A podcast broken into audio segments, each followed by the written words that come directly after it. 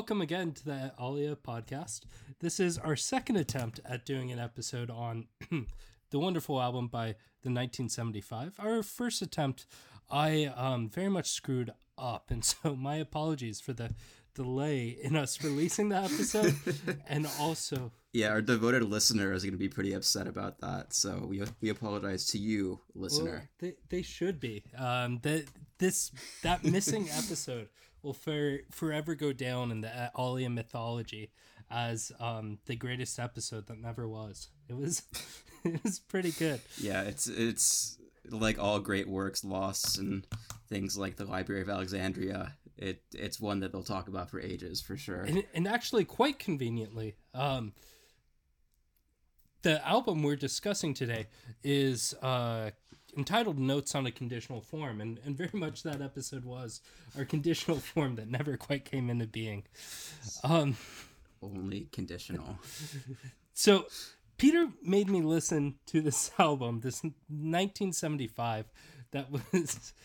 It was atrocious. It was um I I did not enjoy it. And when he first recommended it to me, I I didn't realize it was that there's some meta interest or something there. I thought he was just like, no man, this this is some good music you should listen to. And I I was doubting his uh taste for for a bit there. But Peter, what was it that inspired you to talk about this? So I do have pretty bad taste, so I don't know if if you should be giving me that much credit yet. Um, but for a little bit of context, the 1975 is an English rock and roll band um, led by frontman Matty Healy. Um, this is their fourth album, I believe. Yeah, their fourth studio album um, that they released all since 2013. Every single album has had a, like a ton of really, really positive critical reception. Um, and I never really quite got what they were about. It never did it for me. Um, and their newest album, Notes in a Conditional Form, is widely considered by by those same critics who love them, which is all the critics apparently, uh, their best work. Um, it is an hour and a half long, consists of four, uh, 22 songs um, that go through a really wide range of genre changes and different sounds and weird stuff going on that doesn't really fit together as an album, but they all kind of squeeze together into one thing. Um, so I was really interested in this as kind of a case study for what exactly music is doing right now and music criticism and what the hell is happening. Um, do you want to talk a little bit more about the album before we dive into the the more meta stuff or yeah what do you think um i at the very least i think it's worth mentioning the way they chose to open up the album. And that is with like an eight minute or so track that is Greta Thunberg. It's it's not even five minutes long. No, like, yeah, no, no, no, time. no. It is it it is it is four minutes and 56 seconds. I'm looking at the time really? right okay, because my first yeah, it feels long. was to say 20 minute long song. Um, well, no, it feels it, long. A, a, Greta Thunberg speech about the future and science and, and life set to like cascading synthesizers and a drum beat and it's kind of dancey but also kind of symphonic and it, it just tries to sound futuristic and optimistic and and it's weird It's it's without um, much explanation. There there's some liner notes that are put in uh, in the Apple Music edition that try to explain it, but they call the song the 1975. Uh, obviously, which that's what they they call the opening track on all of their records. The 1975. Really, I didn't know that. That's that's yeah. strange. yes, and it, it's particularly ill-fitting for this. Uh, I I think, but man, I, I probably a fault of my own. I've never been really interested or engaged with um, Greta's activism. I, I, I, I think what she's doing is impressive, but it seems like to her, a lot of the people who who uh, boost her or applaud her have this weird, and, and I think we're going to see this as we discuss the album. The way they approach the topic and, and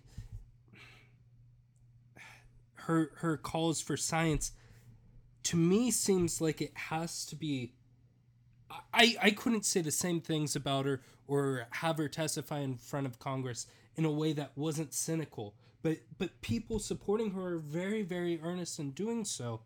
Um, and it, it it confuses me a little bit, to be honest. Yeah, I think that earnestness is what you touched on here that really gets the core of of the 1975's project in a way is this sort of complete lack of irony this total uh, lack of irony and also in a way self-awareness. So they consider themselves an overtly political band. Their most popular songs off their last record called love it if we made it uh, was the name of the song uh, and it's like an overtly political anti-trump anthem. Like it's really like it's it's a good song. Uh, it's it's uh, poppy, it's catchy, it's it's good, but it's very overtly political. So I think them opening their album with something like this is kind of a nod to that activist streak that they see they have, and I think it's done totally unironically and totally with the idea that as if anybody listening to no, uh, notes on a conditional form front to back is going to be swayed by the five minute long Greta Thunberg speech.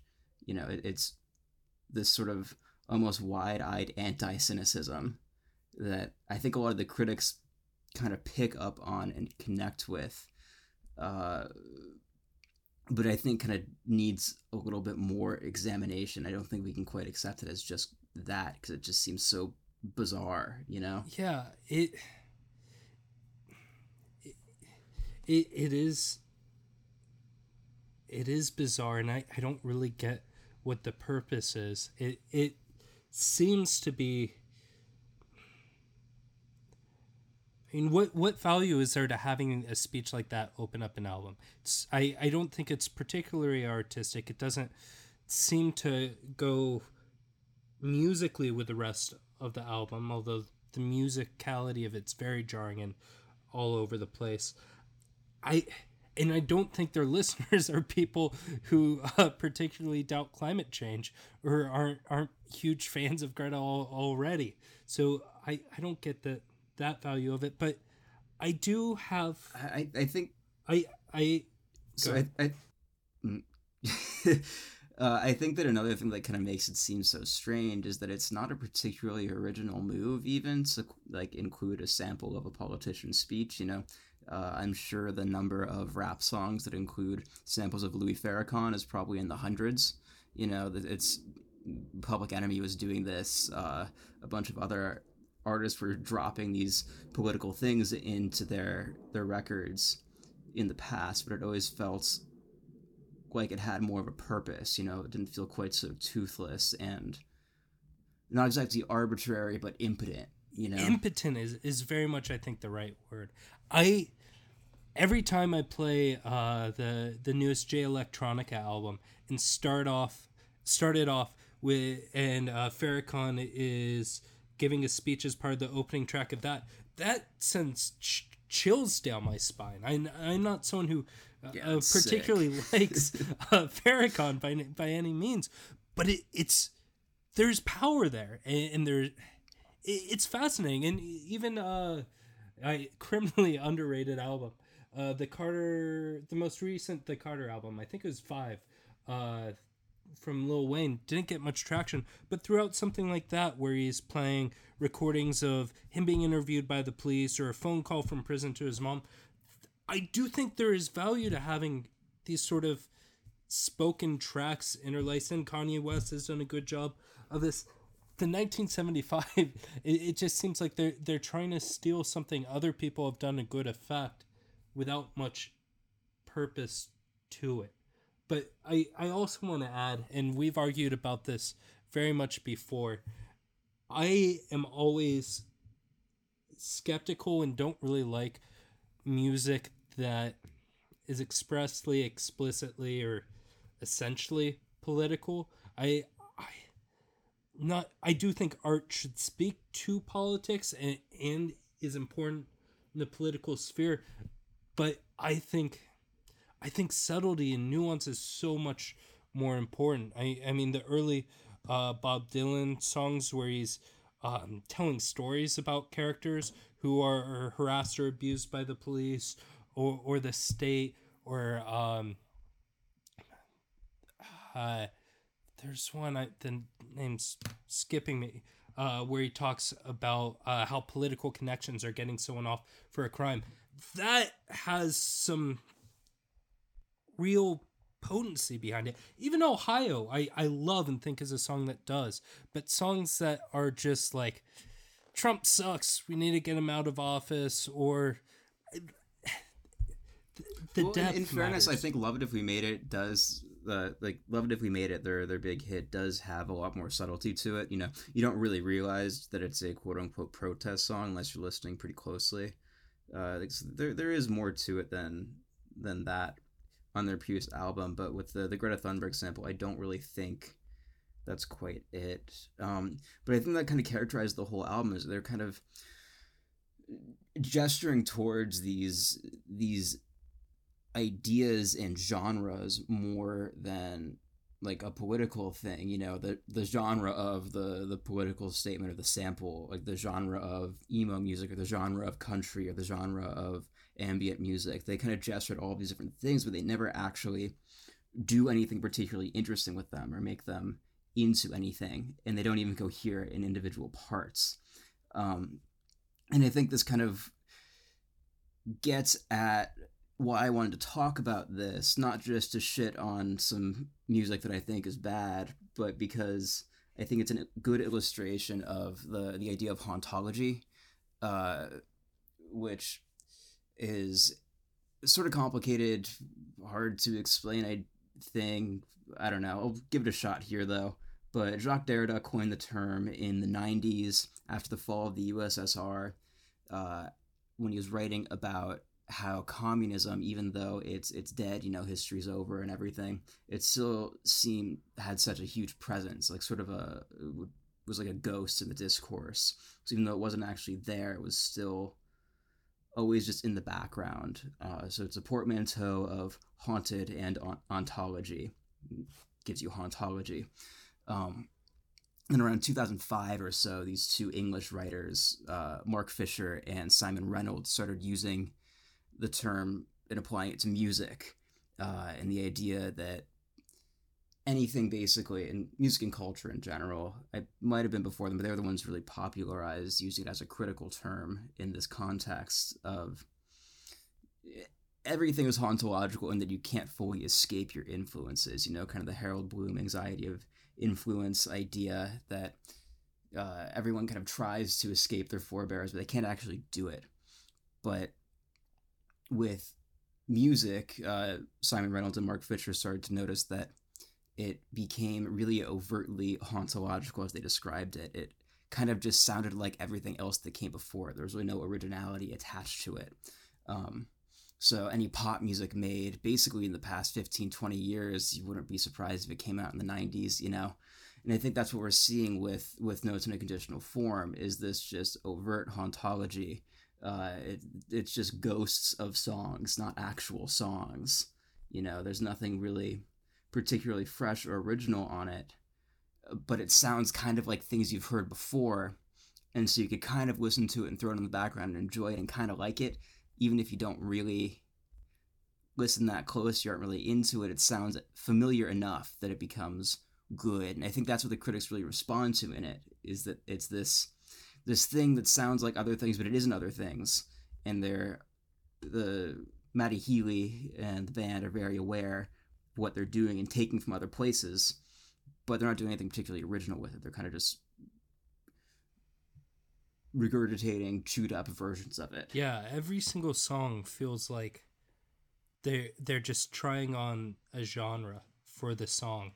Um, it there's one uh, track where they're singing about being on a road trip across the United States, and so of course, what better form for that to take than an Americana country song to discuss traveling, which is, in a certain sense, I suppose, does make sense. The form does fit the matter, but it it doesn't feel authentic to me, and this is where I struggle with the the sincerity of of what they're doing. Um, and there's in the liner notes they describe songs as like a meetup between Brian Eno and Kanye West, or this is Jay Dilla plus country, and, and trying to think of your music rather than as a a creation in its own right, but as a synthesis of different sources is such an odd, an artificial feeling thing to me, and I, I don't think it sounds good, but critics love it. Right. Well, I think that what the critics love about it is that they're kind of doing the work of the critic for them, right? In the past, uh, like Harold Bloom kind of articulates with his idea of the anxiety of influence, it was always the the artists always felt the need to kind of throw off their their forebears to do something totally radically different that didn't look anything like what came before them and to do it in such a way they could be easily and distinctly separated from their forebears and better than them and that you wouldn't even notice they had any ancestors, right? They would be just the the artist created out of whole cloth, and the critic then would, when it came to, to pop culture at least, would then be able to tell you the influences, you know, and kind of tease that out and slot them into a sort of history and dialogue with what with the past. Uh, but what the 1975 do is they tell you that right up front, and they're very proud of it and this is something that that Simon Reynolds in particular was really uh, kind of annoyed by. Um, he has uh, this book of his called Retromania, um, where he interrogates the idea of of pop culture kind of cannibalizing its own past. But he was really very troubled by the trend that he noticed in the late '90s and early 2000s, in particular, starting to pick up steam of artists being very upfront and overt about their influences. It just seemed like an admission that originality is kind of gone. All you can do is just squeeze together these other things that have already happened and hope you make something that sounds kind of as good as them. Uh, I think the 1975 are doing that, and I think they're creating fine, passable music, but it just isn't anything that is radically different. Uh, have you listened to the the new album by the band Haim? Uh, I think it's called Women in Music Part Three. Just came out last no, weekend. I haven't. I've Probably listened not. to some of their other music, but Yeah, so a lot of the similar praise that uh, Notes in Conditional Form was getting was being given to Women in Music Part 3.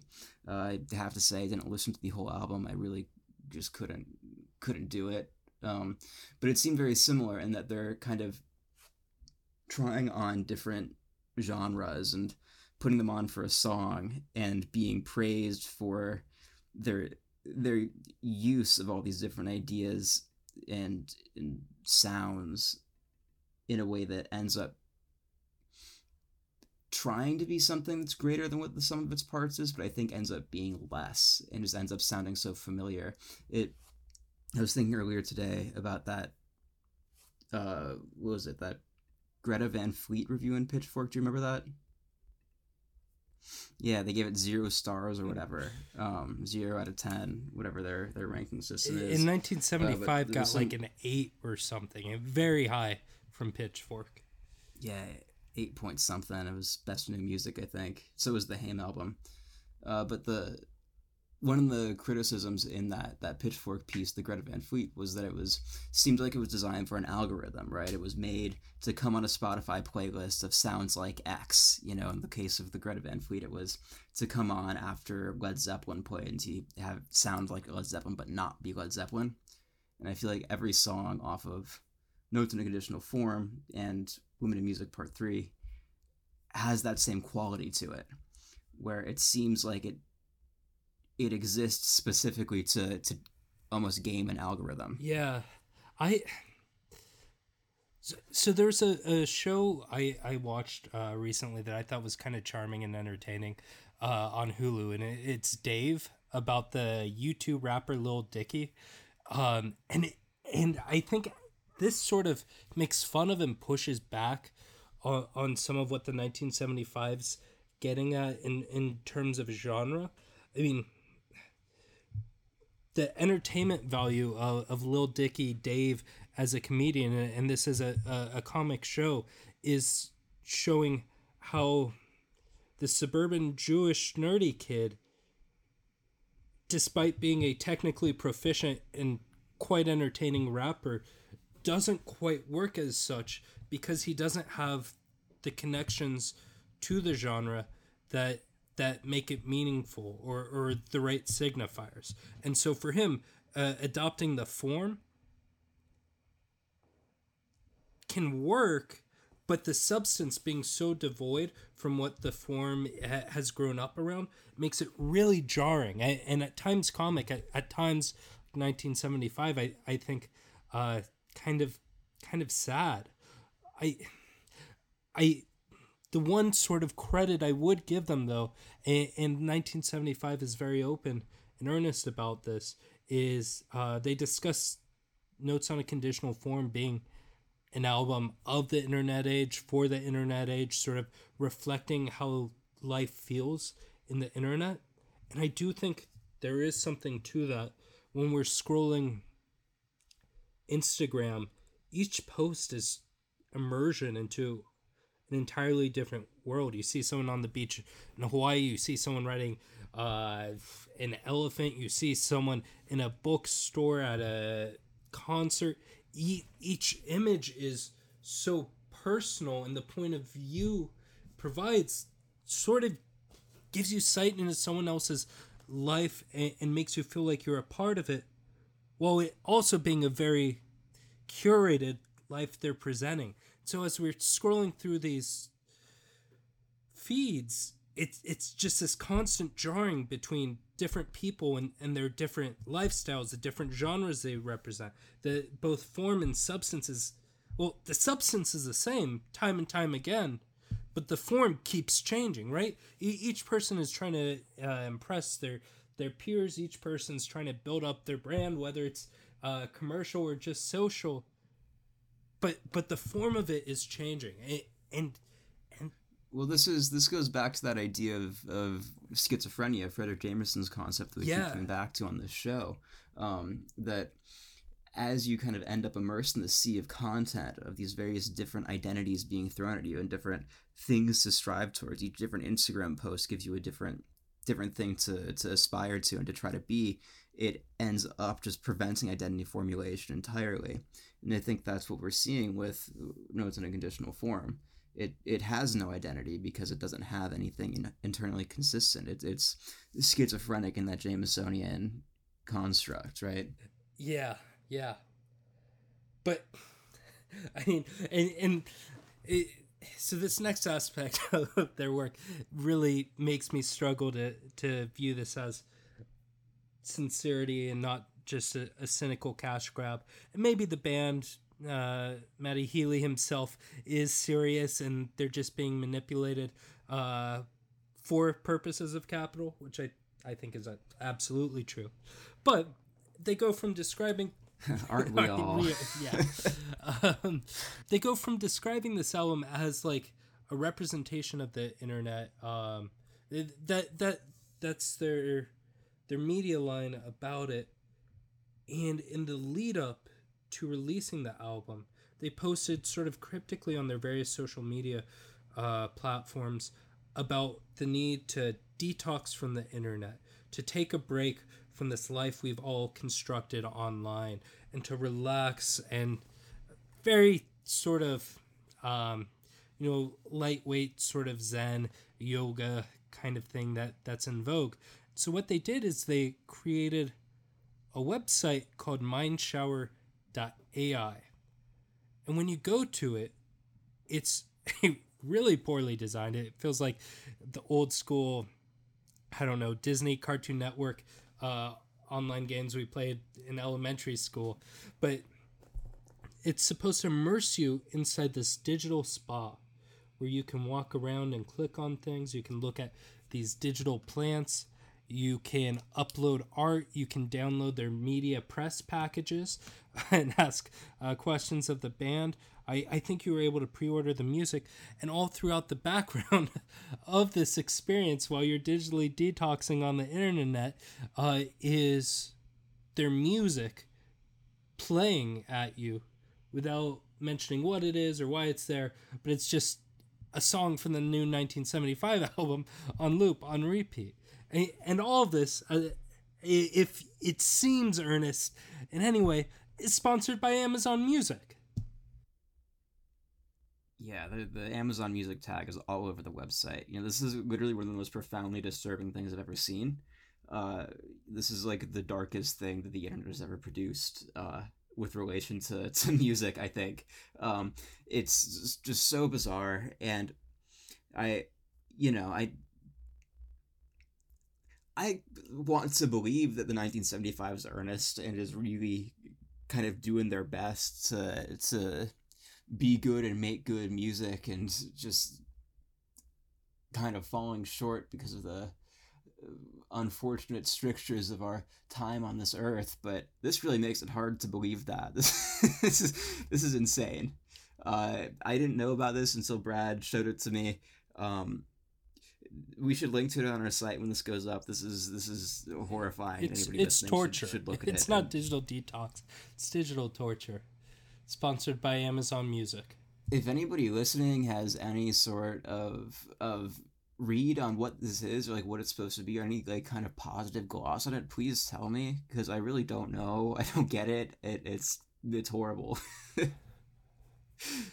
So i i want to propose this and actually i think it get going back to the greta bit it helps make sense it could just be that these guys as Greta, earnestly want to do good for the world and improve people's lives, want to help people detox from the obviously poisonous elements of the internet, want to save the world from obviously deleterious effects of climate change, and are being co opted by other forces, particularly capitalistic, that are able to make money off of their sincere endeavors and do so without them really recognizing it. I, I think Greta very much has been used as a political token to drum up fervor, to gather support for politicians whose cause is kind of hollow in terms of, of solving the problems uh, she, she she's concerned about. And, and I think I mean, to make a website like this, you have to be earnest. I, I think in trying, uh, as crazy as it is, in trying to to create a relaxing space on the internet or with this album, trying to. I, I, I, I think just power is stronger than the artists or activists at hand um, are distorting it yeah. and convincing them it's a good idea. Yeah, I you know, I, I I think that's accurate.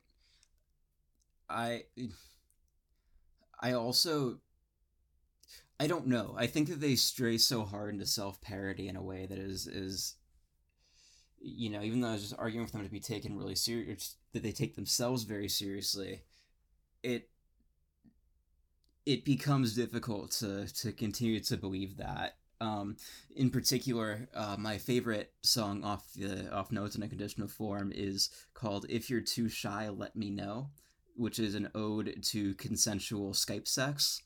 um, which is just hilarious as a concept, but is played totally straight. Um, and I was trying to figure out what it reminded me of, and in an essay that I was reading the other day about the movie Heathers, uh, the 1988 or whatever, with Winona Ryder and Christian Slater. Uh, this essay was about how it's actually an allegory for the Catholic takeover of pagan spaces. But the thing that reminded me of is apparently there's a song that I totally forgot about in that movie that was like a parody of bad pop music uh, that was called Teen Suicide Don't Do It. Uh, that's if you're too shy, let me know. Just seems exactly like that. It, is is that the song where they sing "I might love you if you took off your clothes"? Or is that I don't another... think so. I think that's a different oh, one. Oh, that's a different ballad off the album. Yeah. I hear you about the veering into self parody. I I feel so bad for this this girl Greta. She she she's too young to have gotten all the publicity and all the things said about her, good and bad. It it seems like it's going to screw up her life. But she also veers into self parody, and I I am fairly convinced that that is not intentional. I I think she is too young to have any I to to, to be purpose I I think she is absolutely sincere and I, I don't think there's any reason to point otherwise. And, and I I think maybe that's just a the self parody is I don't know. Sorry that this isn't really coming to a good point, but I I used to doubt you about the sincerity. But there's no reason to think that the artist or activist himself isn't entirely serious. But the way it's used or marketed absolutely is cynical and there I have no doubt about that. Yeah, I think part of it just it's impossible to take anything seriously anymore. You know, it is nothing nothing can actually be earnest. Uh, the internet has poisoned us all with irony. I, there, there's an, a wild Rolling Stone interview that Matty Healy did. Um, the opening line of it uh, is Matty Healy knows why he's been canceled, singing an Americana song about traveling on the road and having a homophobic slur shouted at him. So in the song, he he uses the slur obviously, but the the song written is quite obviously is being critical of that being done, and maybe there there was some sort of controversy about him using it in the song, but I mean, I, I how how can Rolling Stone call the lead singer the biggest band of 2020, the most popular album, who's getting accolades from every corner of the critical world? How how can they call him canceled? Yeah, that's just that's just a complete misunderstanding of of how words work. I don't even know what that is. Um, yeah and I, I think that misunderstanding or duplicity just pervades. Uh, I I think from the same interview, Healy's talking about trying to come up with a name for the album, and, and he describes it. It was like an essay. I gave them a framework of understanding that they could hang their opinions off of, describing their last album. He says, Notes on a conditional form is the opposite of that. It's called Notes on a Conditional Form. It literally means nothing. To which I add, it literally has a meaning. I, I mean, it may, it's a little abstract and, and, a little snooty, but notes on a conditional form very much mean something. That, that there is a plan for an album, uh, a, a way of doing something that was perhaps not completed. It's conditional, and notes on how it's planned to occur. I mean, kind of a silly name, but trying to create this vacuosity uh, in their art. It, I, it just confuses me. It frustrates me. It displeases me. Lots of negative. Yeah, and I think we could kind of start to wrap it up because we're just gonna keep just raging about it for as long as we give ourselves. But I think that kind of gets the heart of it. You know, it's it's music about nothing. It's it, there's nothing beyond what's on the surface, and what's on the surface isn't a whole lot, and that's what the problem is. Um, and I, the reason why I think this matters is not just because the 1975 made a bad album. Uh, I think it matters because it seems to be a direction that a lot of art and a lot of music in particular is going. Uh, this emo band that I really like called Turnover, uh, and their most recent album, the name of which I can't even remember, uh, they wrote it deliberately with the intention of it being like approachable music, music you didn't have to know any other music to listen to, music that anybody could turn on and like, and it was terrible, like the one of the worst records I've ever heard. Uh, maybe not that bad. That's a bit of an exaggeration, but compared to the other music, it sounded nothing like it, and it wasn't good. And I saw them on tour in the fall, and it was one of the strangest and most depressing shows I've ever been to. They sold out the place, and whenever they played one of their new songs, they looked absolutely miserable. Uh, they like practically apologized for having to play their new music, and by the time they were done with the show, about two thirds of the crowd had left. Uh, the point is basically that if your music is deliberately empty, it the listener knows that the audience isn't dumb, and if all we're getting is spoon fed empty garbage, all we're gonna get is spoon fed empty garbage. But uh, it sucks. we shouldn't get that. We deserve better than that.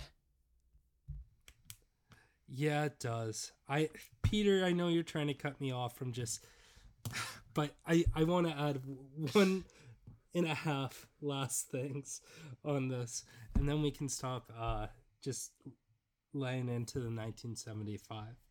And and there I think as of late my preferred form of music has been country music and Americana of the type I Sturgill Simpson, Jason Isbell, and all their, uh, I may rest in peace, John Prine. Uh, that that sort of style of music, and Matty Healy says something interesting. Um, he he says that there's a real earnestness to country music that I appreciate, which which I I agree with him. There's something to it. Um, I'm sorry. he he said Matty Healy says there's a real earnestness to country music that I appreciate. Citing a viral tweet from last fall about how both country and pop punk are about living and dying in your hometown. Where he grew up, he adds, hearing country music was rare. For me, country's always seemed kind of exotic and pioneering. And, and it is to take a form, and I think this happens to rap music as well, that is about a specific mood, a specific sense, and comes out of a certain context. And this one, as he acknowledges, being in one locale and trying to come to terms with that, trying to to take that genre and, and pastiche it is wrong, and, and it, it, it doesn't work, and and I think is a bad thing to do. I I do think if there's an interesting article um, that, that was just posted about sort of how how illiberal regimes like the Soviet Union, communist China, uh, and also like uh, South Korea deal with different terms of pop music. And it is it is wild how omnipotent in the cultural scene pop music and groups like 1975 or or our various K-pop bands are. I do think the only way sort of out truly can be a, a return of real folk music and a sense of rootedness in genre and form being one and the same as the substance. I not not just just put on as a, facade. Uh, and folk music in the broadest sense. I mean, I, I think uh, jazz, blues, rap, all of a very specific sort, just like country of a very narrow specific sort, can be folk music of the people and, and telling stories about life.